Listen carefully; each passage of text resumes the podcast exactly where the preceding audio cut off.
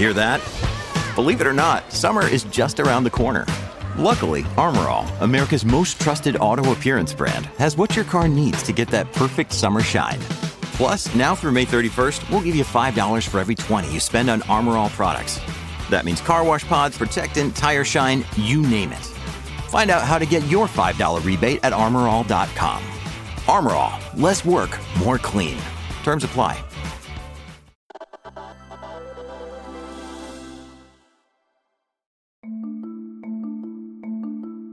The labor shortages and supply chain issues that have plagued the United States and the world at large for well over a year aren't going away.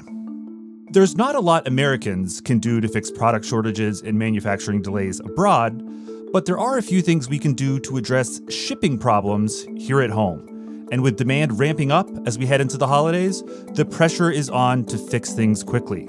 So, what can we do? Recode's Rebecca Heilweil has been investigating the problem and the solutions, and she's here to explain. Hey, Rebecca. Hey. So, we've known about the problems in the supply chain for a while. In the last couple years, we've run low on pretty much everything lumber, toilet paper, computer chips. What are we in the most need of now, and what's causing these delays? Right now, US shipping issues are affecting a whole different number of industries. People are struggling to get medical supplies into the country, not necessarily as dire. It's the beginning of the pandemic, but there are a lot of delays. We're seeing shipping problems for exporting agricultural products, all the holiday gifts and devices that people have ordered for December. People are worried that they're not going to get it in time. And that's the big issue. They're all piling up in uh, warehouses and, and port terminals right now. So let's zoom out for a second at the center of this big problem with the supply chain is the logistics industry. You recently wrote about this for Recode. What exactly is the logistics industry? So, the logistics industry encompasses all of these different companies and firms and workers that have a role in shipping something around the country. So, this includes port workers who deal with unloading cargo from ship containers. These include people who work on rail freight yards and on the trains that deliver a lot of the cargo in this country. And there's still a lot of truck drivers that basically do the bulk of delivering all this stuff from the ports to the warehouses to the distribution centers to the retailers. So everyone who's involved in that process is basically a member of the US logistics system.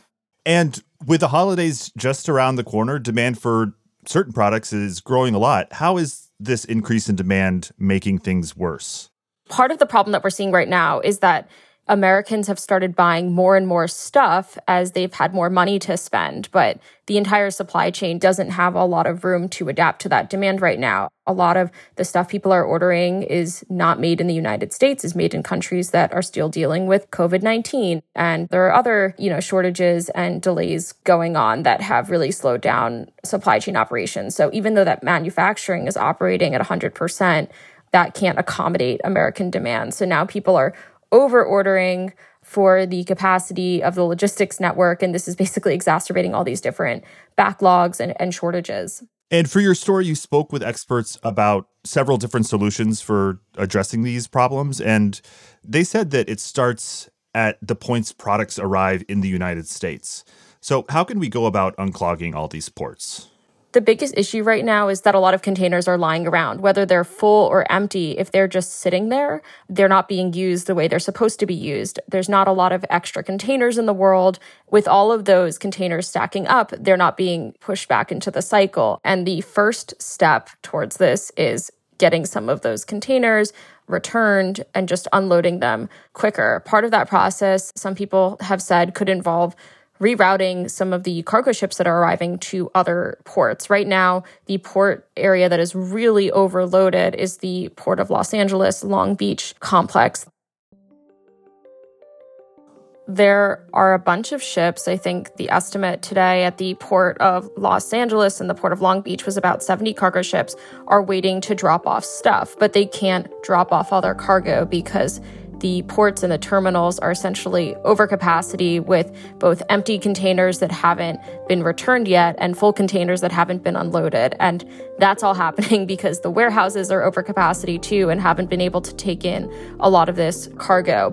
But the nearby port of Oakland has actually said that they can take in more cargo. But for companies that are shipping in this stuff, this involves, you know, rerouting the logistics that happen once the cargo arrives in the US. If you've hired a company to pick up that cargo in Los Angeles, it's sort of a schlep to go to Oakland instead. So that's kind of the big challenge there. There are other ports that have also volunteered to take cargo, but you know, they're not necessarily on the West Coast. And so that involves reconsidering your shipping time, spending a lot more money on shipping, trying to figure out another way to get to those ports. So that's kind of a challenge as well. Right, because it seems to me like a lot of the goods are coming from Asia where it's manufactured, and rerouting something to, say, Savannah, Georgia is a sizable detour. Yeah, a lot of planning involved.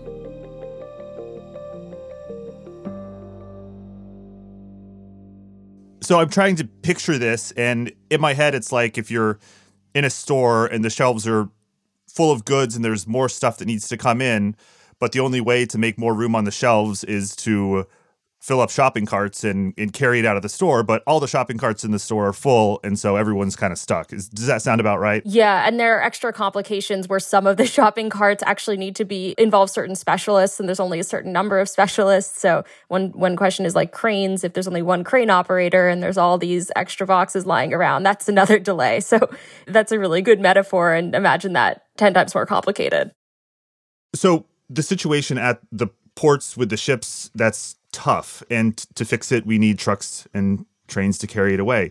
Tell me a little bit more about this chassis shortage. Yes.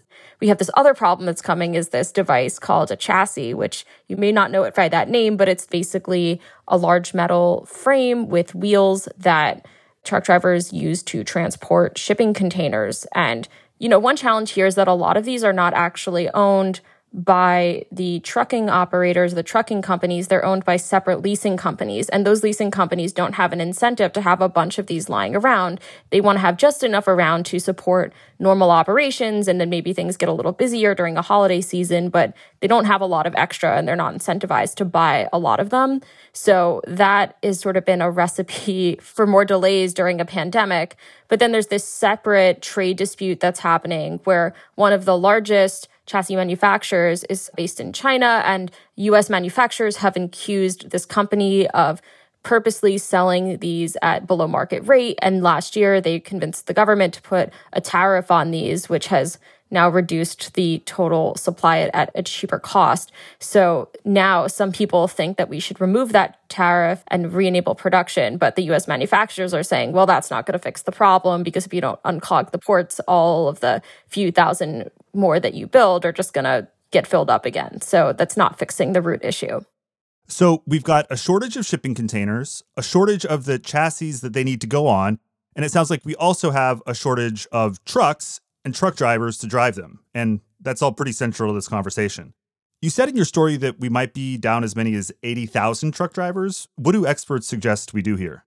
So, a lot of the problems underlying the supply chain and logistics problems we're having right now is labor. These are jobs that are not high quality jobs in the sense that people aren't necessarily paid as much as they should be. They're really grueling. It's often seasonal, so it's not guaranteed work. And part of the solution involves just making these jobs better and making these jobs easier. One problem that's popped up is as cannabis has been legalized in certain states, um, including California, where a lot of the shipping activity happens, the federal government has not responded by changing rules about drug testing to accommodate the fact that there might be some drivers who are taking this recreationally and in, in their off hours. So that's actually resulted in a good number of drivers not having access to their commercial driver's licenses. You know, there's another proposal right now that would basically create an apprenticeship program for people who are 18 to 20 who can sometimes drive, you know, these tractor trailers within their states, but they're not legally allowed to use that license to drive across state lines. And what the trucking industry has said is look, we have an aging population. A lot of our drivers are retiring because they're older. We should create more pathways for younger people to get involved in this if they complete extra training. So there are things like that that could really help with that issue. But part of it is just, you know, making this work easier to get and better. Moving on to where the trucks go, and I feel like this part of the story isn't getting talked about a lot. It's the issue with storage. How do the experts you spoke to suggest we handle warehouse space? I understand there's not a lot of it. Yeah. So, one of the ideas is that these warehouses should move more towards 24 7 operations so that the ports can also move to 24 7 operations. So, that's something that Joe Biden tried to do with his announcement a few weeks ago.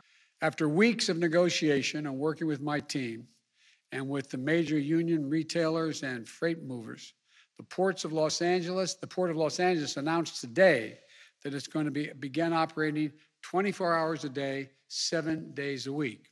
But that's really hard to do because it means you're hiring a full new shift of warehouse work, which involves finding more workers. And that gets back into the ongoing discussion about labor. So, you know, there are efforts to add more space. Gavin Newsom has asked his state agencies to look for more public and private land that could store some of this cargo. But it really again gets down to you know making working in a warehouse more attractive raising pay and making people want to work there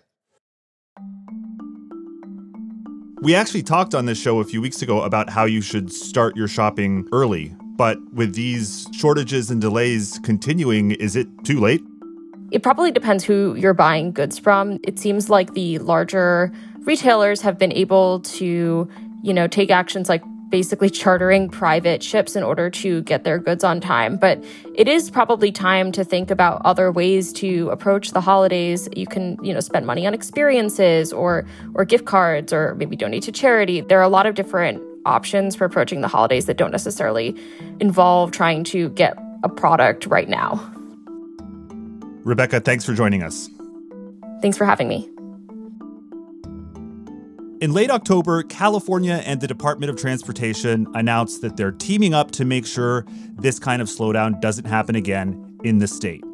They're investing billions into the supply chain infrastructure, which means improved ports, more storage at warehouses, and better highways to cut down on travel time for truck drivers. And there could be more changes like this coming to certain cities. Baltimore, Seattle, New York City, they've all got supply chain problems, and they're talking to the Department of Transportation too. But in the meantime, just know that finding a PlayStation 5 this winter probably won't be any easier than it's been all year. It might even be harder. But hey, maybe when the warehouses have cleared and the shelves are overstocked, you can get a discount on your favorite PlayStation games. My name is Adam Clark Estes, and thank you for tuning in to Recode Daily. This episode was produced by Alan Rodriguez Espinosa and engineered by Melissa Ponce from Hemlock Creek Productions.